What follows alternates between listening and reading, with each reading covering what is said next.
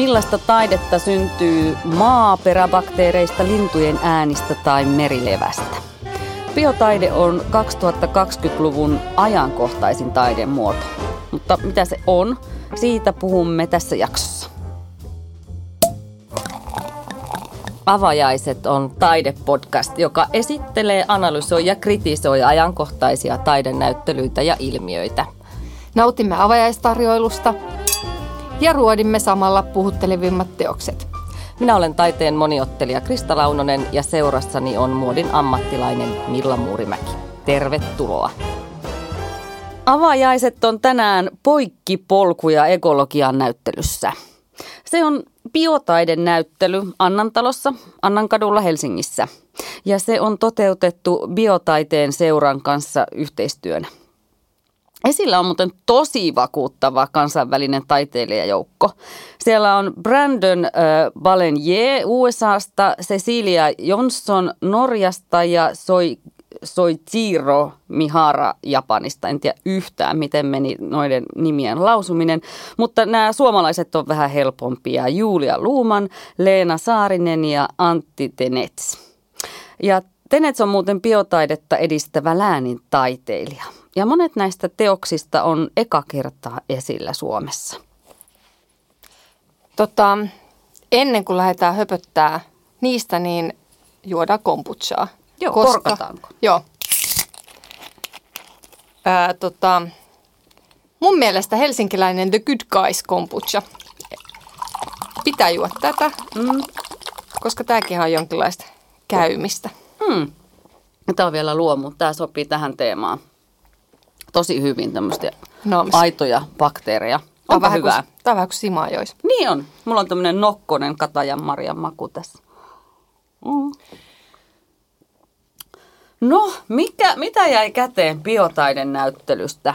Mm, no mä olisin, mä ajattelin kun mennään katsoa biotaidetta, niin mä näin jotenkin, että on meidän järjettömistä muovimeristä tehty jotain taide, taideteoksia tai ehkä kauheasta lihateollisuudesta tai liikakalastuksesta tai metsien poltosta. Et tietyllä tapaa, että siinä olisi ollut läsnä jotenkin luonnonkatastrofeja ja sitä oltaisiin käsitelty, niin mulle tämä oli tosi iso yllätys, että tämä ei ollut mitään sen tyyppistäkään. Mm.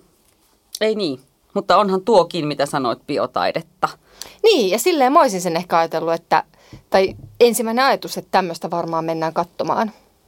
Mutta tämähän oli jotenkin ö, paljon miedompaa. Niin, se ei ollut semmoista ehkä ympäristötaidetta kantauttavaa tai poliittista. Että biotaiteessahan on semmoinen elementti, että se olisi tämmöinen just kantauttava ja herättelevä, jopa ravisteleva. Mm, ja tietyllä tapaa mä ehkä toivoisin sellaista. Ja. Mun mielestä aika vaatisi vaatis semmoista. Tämä oli tosi lempeä. Mm, niin oli. Mutta siellä oli näitä tavallaan luonnonmateriaaleja ja, ja niin kuin eläviä organismeja ja tutkittu tätä luonnon ja ihmisen suhdetta kuitenkin, mutta ehkä vähän semmoinen lempeämmällä ja hellemmällä otteella. Niin, mä en tiedä kuinka paljon vaikuttaa se, että Annan talo on lastentalo. Siellä käy paljon lapsia. Vaatiiko se jotenkin näyttelyltä sen, että se ei voi kauhistuttaa millään tavalla tai ei voi tulla niin kuin ikäviä fiiliksiä. Mm, varmasti vaikuttaa ja onhan se kuratoitu sitä silmällä pitäen, pitäen, että siellä voi käydä hyvinkin pieniä lapsia, joita ei sillä tuolla haluta järkyttää, kun taas miten jonnekin museoon oltaisiin voitu laittaa niin kuin ehkä. Joo, vähän roisimpaa. Joo, totta. Mä oon sitä mieltä, että, että kun meillä on tässä nykytaiteen kentässä vaikka mitä, meillä on tilataidetta ja meillä on media- ja multimediataidetta ja ympäristötaidetta ja installaatioita, niin jotenkin minulle ö, biotaide edustaa ehkä parhaimmillaan semmoista 2020-luvun taidetta. Ja niin kuin lähtökohtaisestihan biotaide on sitä, että siinä tämmöiset perinteiset vanhan liiton välineet tai materiaalit, kuten vaikka öljyvärit ja pronssi, on korvattu vaikkapa niin kuin revontulien valolla, hiivasoluilla, linnunlaululla tai oikeastaan millä tahansa orgaanisella aineella. Ja sitten se niin kuin tutkii sitä, miten luonto ja maailma on muuttunut ja miten ihminen on osa sitä. Ja, ja taide on vähän niin kuin laboratorio. Ja tällä tavalla se taide lähestyy tiedettä ja varsinkin siis luonnontiedettä, kun se tutkii ja esittelee ympäristöä ja luontoa ja sit sitä suhdetta, mitä ihmisellä on luontoon. Mutta mä tykkään siitä, että vähän niin kuin rikotaan tieteen ja taiteen rajoja ja, ja blurrataan sitä, niin kuin sumennetaan sitä, että missä menee tieteen ja taiteen väli, välinen raja-aita. Mm, mä tykkään sen niin kuin ajatuksen tasolla siitä. Mm, mulle tulee tosta mieleen heureka. Mm. Tiedätkö tuosta kaikesta, mitä sanoit, että toihan on jotenkin, mitä heureka on ollut tosi pitkään. Mm. Ja nyt, nyt, kun itse tämä nyt äkkiä tässä heitin ilmoille, niin jollain tapaa mä voisin kuvitella osa noistakin teoksista voisi olla semmoinen, että siinä vieressä olisi joku pieni työpaja, että mm. kokeilepa te, tehdä tätä samaa, samaa. Mm. samaa itse tässä vieressä näillä palikoilla X. Kyllä. Se on tosi niin kuin halutaan, että ihmiset osallistuu. Joo. Että niin vanhassa taiteessa on, jäädään aika usein katsojan rooliin. Ja nyt taas niin kuin nykytaiteessa ja biotaiteessa ehkä enemmän on just se, että sä oot mukana monesti siinä ja, ja jollain tavalla niin kuin osallisena siinä itse taideprosessissakin niin jopa. Joo, ja sitten mulle jäi tuosta, tuolla oli tosi vähän noita teoksia. Niin, kuusi. Niin, kuusi teosta. Niin mun mielestä, että se olisi auennut enemmän – niitä olisi mun mielestä pitänyt olla aina yhdeltä taiteilijalta vähän enemmän. Mm. Mm, se on e, kaksi salia ja niin, siellä niin. kolme teosta per sali. Joo. Joo. Et siitä tuli vähän semmoinen, että mä olisin, että olisi ehkä päässyt paremmin kiinni siihen aina kyseisen henkilön maailmaan, jos niitä olisi ollut ehkä vähän useampi. Mm, totta. Että olisi jotenkin nähnyt, että onko tässä joku jatkuma. Mm, kyllä. Hei, äh, mikä osaatko valita omaan suosikkiteoksesi? Mikä sulle kolahti ehkä eniten tai nautit muuten syystä tai toisesta? Ää, pidin tästä japanilaisesta Soishiro Miharan. Semmoinen ihana kelloa kilkattava lasikupu, härpäke. Mm. En tiedä, mitä niin kuin esitti. Tää, tässä tota, esittelyssä se sanotaan, että pohtii vaikeasti havainnollistettavissa olevaa energiaa. Mm. Joo. Öö, niin, en mä tiedä. Mun mielestä se oli vaan vekkulin näköinen, niin kuin, siis kaunis esine. Niin. Kaunis esine, mitä oli tosi kiva tutkia, katsoa. Ja sitten se oli itse asiassa tosi miellyttävä se semmoinen tuulikellomainen ääni, mikä siitä lähti. Mä en osaa rehellisyyden nimissä, mä en niin kuin, tiedä, miten toi liittyy, miten, mi, miten siinä nostetaan mitenkään biotaidetta tai, tai, mm. tai mitään. Mm. Se oli vaan niin kuin hauska, hauska tuommoinen ihana tekninen mm. esine. Niin, se on niin lasikuvun sisällä oli elektroniikka ja mikrosiru Joo. ja sitten se niin kuin klik, kuului se tosiaan tulikellomainen ääni. Ja mä luin tästä esitteestä, että että joka kerta kun teoksessa oleva tämä Geiger-Müller-putki havaitsee radioaktiivista säteilyä, niin se teoksen kello soi kuin tuulikello. Mä en tiedä, onko se totta, koska se kilkatti siellä koko ajan. Niin, että oltiinko Apua. me vaan niin kuin, että siinä se, se biotaide on tavallaan siinä radioaktiivisessa säteilyssä että tämä Mihara alkoi tekemään tätä silloin, kun 2011 oli tota Japanin itärannikolla tämä maanjärjestys ja sitten tämä surullinen tsunami, mm, niin tämä olisi niin kuin innottanut häntä tekemään tätä radioaktiivista radioaktiivista, tai alka, hän alkoi niin kuin tekemään töitä tämän teoksia tämän radioaktiivisen, ää, miten sitä voisi sanoa, ah, materian kanssa. Mutta sitten siihen vielä liittyi semmoinen hauska jotenkin anekdootti, että uskomuksen mukaan tuulikellot voi napata kiinni negatiivista energiaa ja poistaa sen. Ja siis nimenomaan kansanomaisen japanilaisen uskomuksen mukaan.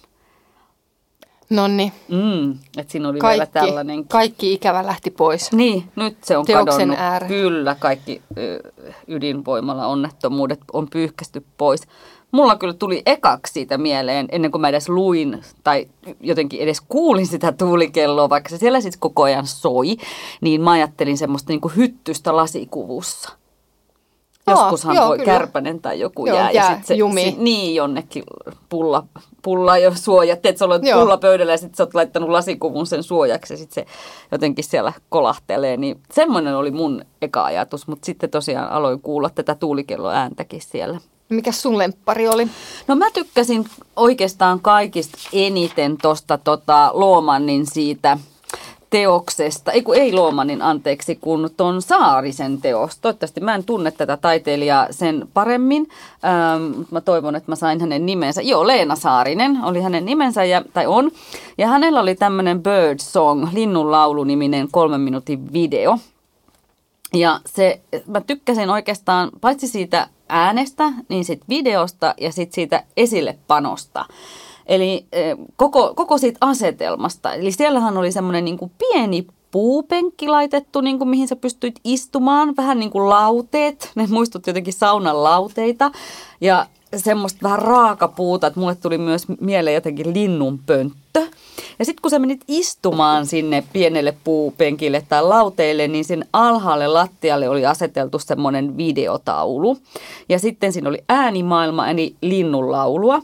Ja tässä videotaululla koko ajan niin kuin juoksi sellaiset merkit. Ne näytti islamilaisilta riimuilta tai, tai islamilaisilta kirjaimilta tai riimuilta. Mutta itse asiassa ne oli semmoista kuin spektogrammeja, eli kuvallista esitystä äänestä on tämä on tää selitys. Ja sitten siinä liikkui tämmöinen kursori kertoa, että miten se linnunlaulu niin kuin eteni.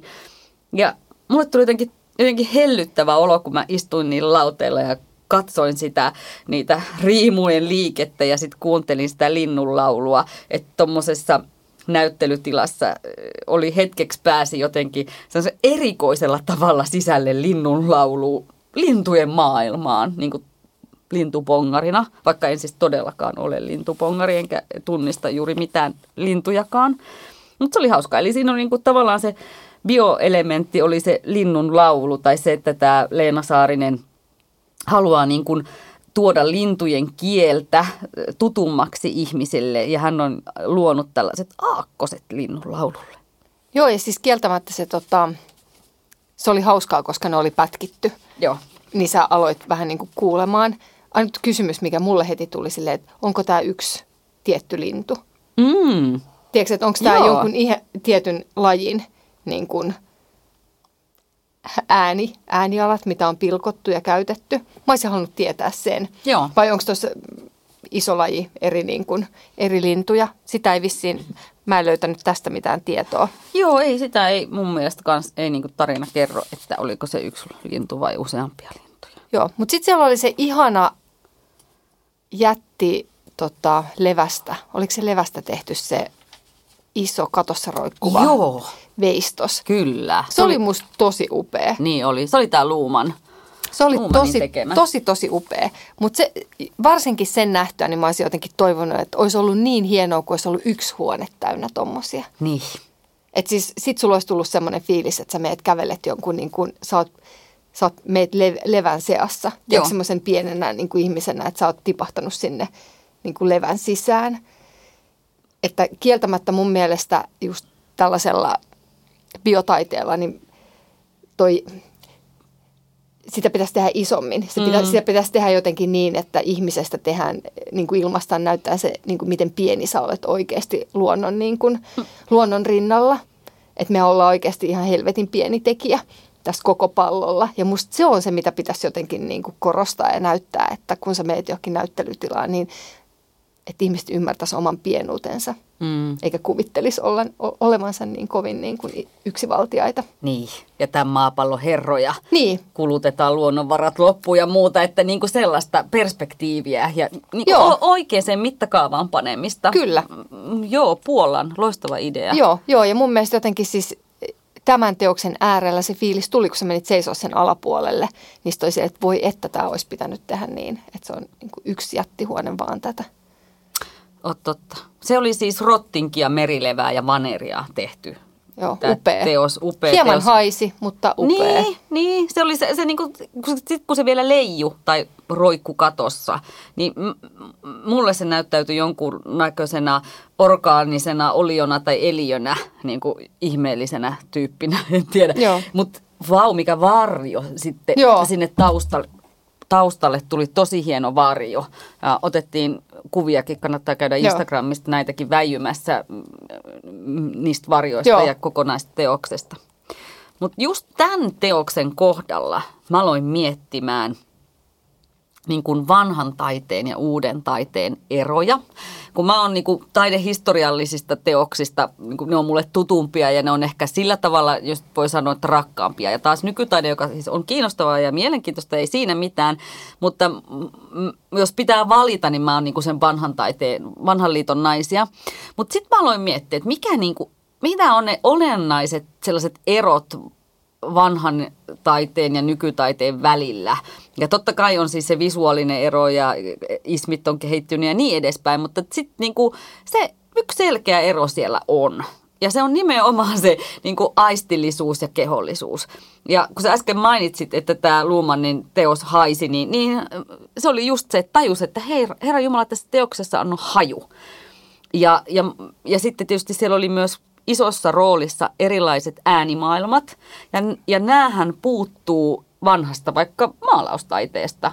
No paitsi jos se on homeessa se teos, niin sitten, sitten se voi haista, mutta muuten niin tykkään siitä, että niin kuin hyödynnetään sitä kaikkia meidän aisteja taiteessa ja, ja sitten myös niin kuin sitä kehollisuutta, että nämä on tämmöisiä kokemuksellisia. Joo ja plus, plus toi, että toi tulee yleensä, kun Mua on aina ihmetyttänyt se, että minkä takia, kun sä menet museoon tai näyttelyyn, niin siellä on hirveän hiljasta. Mm. Ihmiset on niin kuin kirjastossa. Mm. Niin on. Et siellä on, tiedätkö, että jotenkin siellä kuiskitaan. Ja vähän ehkä paheksutaan, jos ihmiset puhuu normaalilla äänensävyllä. Sitten, että mulkoillaan, niin kuin, että miksi noin metelöi täällä. No toi on varmaan justiin se, että kuten sanoit, että vanha taide on sitä niin kuin hiljasta, hienostunutta taidetta. Niin onko, onko sitä pidetty jotenkin niin hienona tai jotain vastaavaa, että kun sä meet tänne niin kuin hiljentymään näiden suurien mestareiden teoksien ääreen ja sitten taas nykytaiteessa on vähän niin kuin päinvastoin, että sulla tulee video ja provo ääntä ja siellä jotenkin mun mielestä niin kuin pusketaan ja pusketaan siihen, että osallistukaa tai menkää makaamaan tai koskekaa tai mm. kaikkea vastaavaa. Mm. Onhan se totta, että vanhassa taiteessa on yhä se vähän niin kuin semmoinen elitistinen leima jota mun mielestä hienolla tavalla nykytaide haluaa rikkoa ja madaltaa sitä kynnystä. Ja, ja just, että tämäkin, tämäkin näyttely oli esimerkiksi Annantalolla, eikä galleriassa eikä museossa. Ja se oli ilmainen, siis vapaa Kyllä. pääsy. Että tavallaan halutaan, että ihmiset tulisi ja näkisi ja osallistuisi ja kokisi taidetta ja nyt tässä tapauksessa biotaidetta. Että minusta se on niin kuin hieno lähtökohta, että tuodaan taidetta tähän päivään sopivaksi. Mutta kyllähän se monesti se elitismi, mikä vanhaan taiteeseen liittyy ja esimerkiksi museokokemukseen ja siellä niin kuin käytössääntöihin ja kulttuurisiin tämmöisiin raameihin, niin onhan se myös meidän pään sisällä.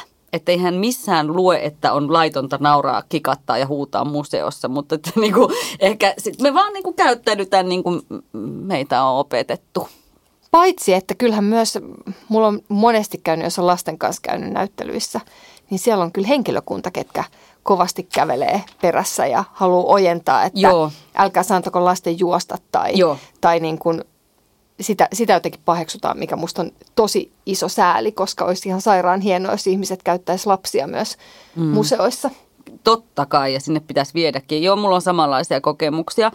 Ähm, ja tietenkin siinä varmasti taustalla on se, että on arvokkaita teoksia, joita halutaan vartijoiden tehtävää on pitää ne turvassa, mutta mutta se heidän läsnäolonsa ja semmoinen tietty auktoritäärinen vakava mielisyys, niin eihän se niinku semmoista purskahtelevaa ja innostusta ja iloa ää, millään tavalla ruoki. Ei, ei. Kun taas toi tila ja kaikki se äänimaailma ja tuoksut ja muuta, niin ne, ne taas sitten niinku erillä tavalla Joo, sallii. ja tuolle itse asiassa siellä ei kyllä kukaan edes seurannut, kuka tilaan menee tai mitä siellä tekee. Ei, en muuten kiinnittänyt huomiota, oliko kameroita. Ehkä oli jossakin, en, niin, en katsonut. En tiedä. Me ollaan niin totuttu siihen, että isoveli valvoo meitä, ettei Kyllä, me edes osata joo. kiinnittää siihen huomiota. Joo, no mutta hei, sitten siellä oli toi Antti Tenetsin ö, teos myöskin. Ö, se sinilevää muun muassa – oli siinä hänen, se oli siis videoita, jotka näytti vähän tämmöisiltä niin kuin videomaalauksilta, jossa oli muotokuvia ihmisiä siis ja maisemia. Ja sitten siellä oli tämmöisiä lieriöitä tai sylintereitä, joissa oli tota, sisällä esimerkiksi sinilevää. Tämä ei ehkä muulla, mua sillä tavalla kauheasti puhutellut, mutta henkilönä Antti Tenets on mulle näistä taiteilijoista kaikista tutuin. Ja hän on siis oululainen ja ensimmäinen biotaiteen läänintaiteilija.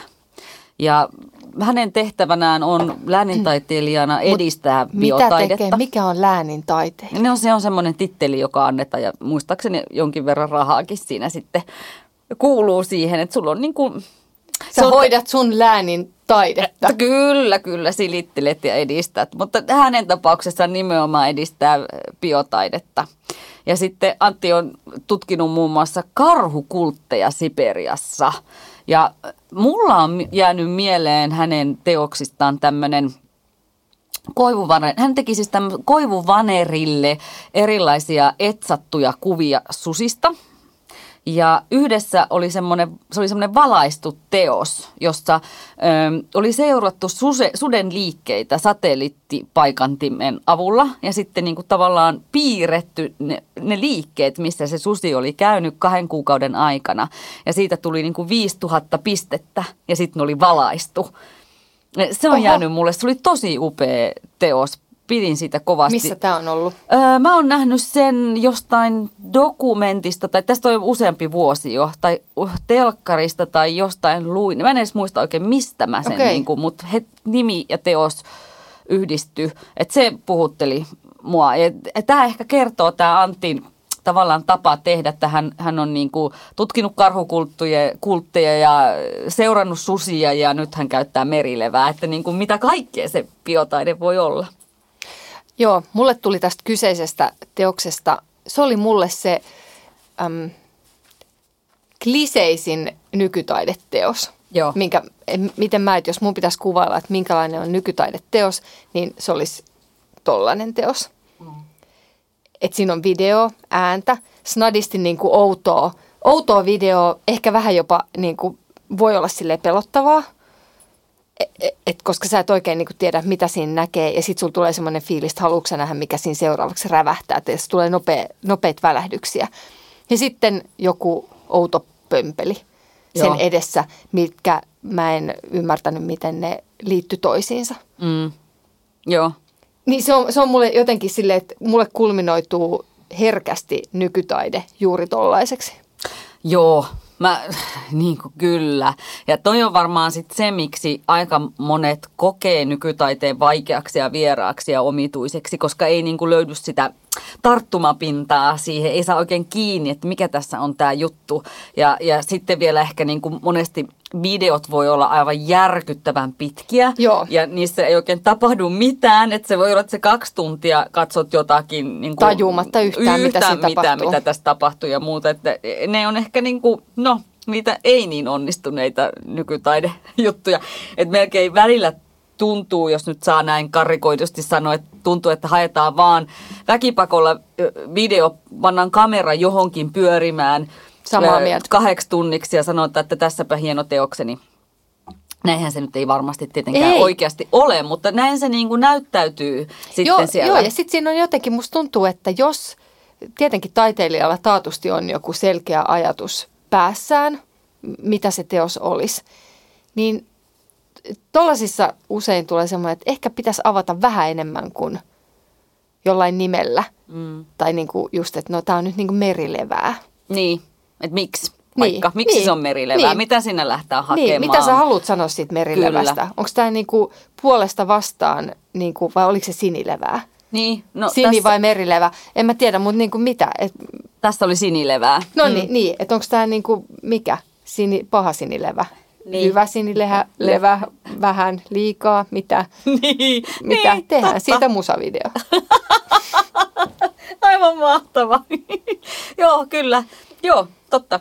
Että et niin kuin, silläkin tavalla madalletta sitä nykytaiteen niin kenttää, että ihmisten maallikkojen nyt sanon NS-maallikkojenkin, jos helpompi niin kuin tulla ja osallistua ja kokea ja löytää yhtymäkohtia, että tehtäisiin teoksia, joita avattaisiin vaikka pikkasen enemmän. Tai sitten olisi näyttely, jossa voisi olla yksi NS-vaikea teos ja sitten voisi olla en, enemmistö ainakin sitten olisi tämmöistä, johon ihmiset saisi tarttumapinnan tai sitä olisi avattu jollakin tavalla. Et esimerkiksi kun mä opiskelin taidetta 90-luvulla, niin vielä oli pitkälti niin kuin, ö, vallalla semmoinen, että siis nimenomaan Suomessa, niin että, että ei kauheasti selitetä teoksia. Että niitä ei oikeastaan saanut selittää, että sitten se niinku tavallaan mm, se piilaa, se piilaa sit sen ja katsojalle pitää antaa se mahdollisuus kokea ne, miten hän haluaa ja näin. Ja onhan se ihan ok selitys, mutta, mutta jotenkin sen taakse on niin helppo sitten taiteilijana mennä. Että mä en sano näistä mitään, koska mä nyt sitten vähän pilaan jonkun. Että kyllä mun mielestä ihmisten pitää pystyä keskustelemaan omista töistään. Että niin kuin ihan alalla kuin alalla. Kyllä, joo. Mm. Joo, ja nyt mun mielestä tuossa tapauksessa, koska siellä oli nytten kaksi videoteosta, niin nyt mä ymmärrän, minkä takia ne isommissa museoissa laitetaan pimennettyihin huoneisiin verhojen taakse. Siinä tulee paljon intiimimpi fiilis, sä näet, värit toistuu paremmin, kaikki näkyy. Annantalo on aika valosa paikka. Siellä on vedetty valkoiset verhot eteen. Jos aurinko paistaa, kuvalaatu tosi huono, heijastelee. Ja sitten tietyllä tapaa se, ne ärsykkeet niistä muista teoksista on niin lähellä, mm. että ne väistämättäkin vaikuttaa siihen lopputulemaan. Että se olisi, se olisi niin musta tuntuu, että videoteoksille pitäisi tuossa olla semmoiset omat pikku leffapaikkansa. Kyllä. Ja siinä tulisi se, just se, niin kuin sanoit, intiimimpi tunnelma joo. ja paremmin keskittyisi ehkä joo, myös siihen. Joo, sun silmä ei lähde harhailemaan, kun sä oot pimeässä tilassa ja yhdestä valon lähteestä tulee se mitä halutaan ihmisten näkevä. Totta. Ok, mitäs meillä jäi käteen? Vedetäänkö yhteen vähän? Tuleeko mitä yhteenvetoajatuksia vielä tähän loppuun? Uh, tota, niin, mitähän tässä nyt sanoisi? Tämä on ihan tosi kiva, tiedätkö, niin kun, kiva, kiva lasten mennä katsomaan taatusti. Mm. Itselle haluaisin niin kuin isommin mm. ja ehkä vähän rohkeammin. Isompaa ja rohkeampaa kannanottoa. Että tämä jäi niin kuin semmoiseksi aika, aika pintapuoliseksi, mm. kevyeksi. Mutta siis mainio kohde lähtee varsinkin nimenomaan viekään ne lapset sinne Kyllä. katsomaan ja samalla näette itse, itse niin kuin – nykytaidetta. Kyllä, ja Annantalon ihanan kahvilaan kannattaa myöskin mennä niin, sitten, kun rakennuksena se on niin ihan Niin, rakennuksena ihana. Totta, poikkipolkuja ekologiaan, ja mielenkiintoinen näyttely, näin mä ainakin ajattelen. Ja ylipäätään mä ajattelen ö, biotaiteesta, että se on niin kuin hieno tapa kertoa ilmiöistä ja luonnon, luonnonilmiöistä ja erilaisista niin kuin luontoon ja ihmisiin liittyvistä asioista taiteen kautta. Et sen sijaan, että meille näytettäisiin jotain tieteellisiä käppyröitä tai heristettäisiin sormea, että ei saa tehdä näin tai tehkää näin, niin mä koen, että taiteen kautta mm, viestin voisi saada paljon tehokkaammin perille ja siinä Kyllä. tulee myös tämmöinen niin tunnereaktio helpommin kuin Kyllä. tieteen kautta. Kyllä, ihan ehdottomasti, mutta se vaatii just sitä rohkeutta.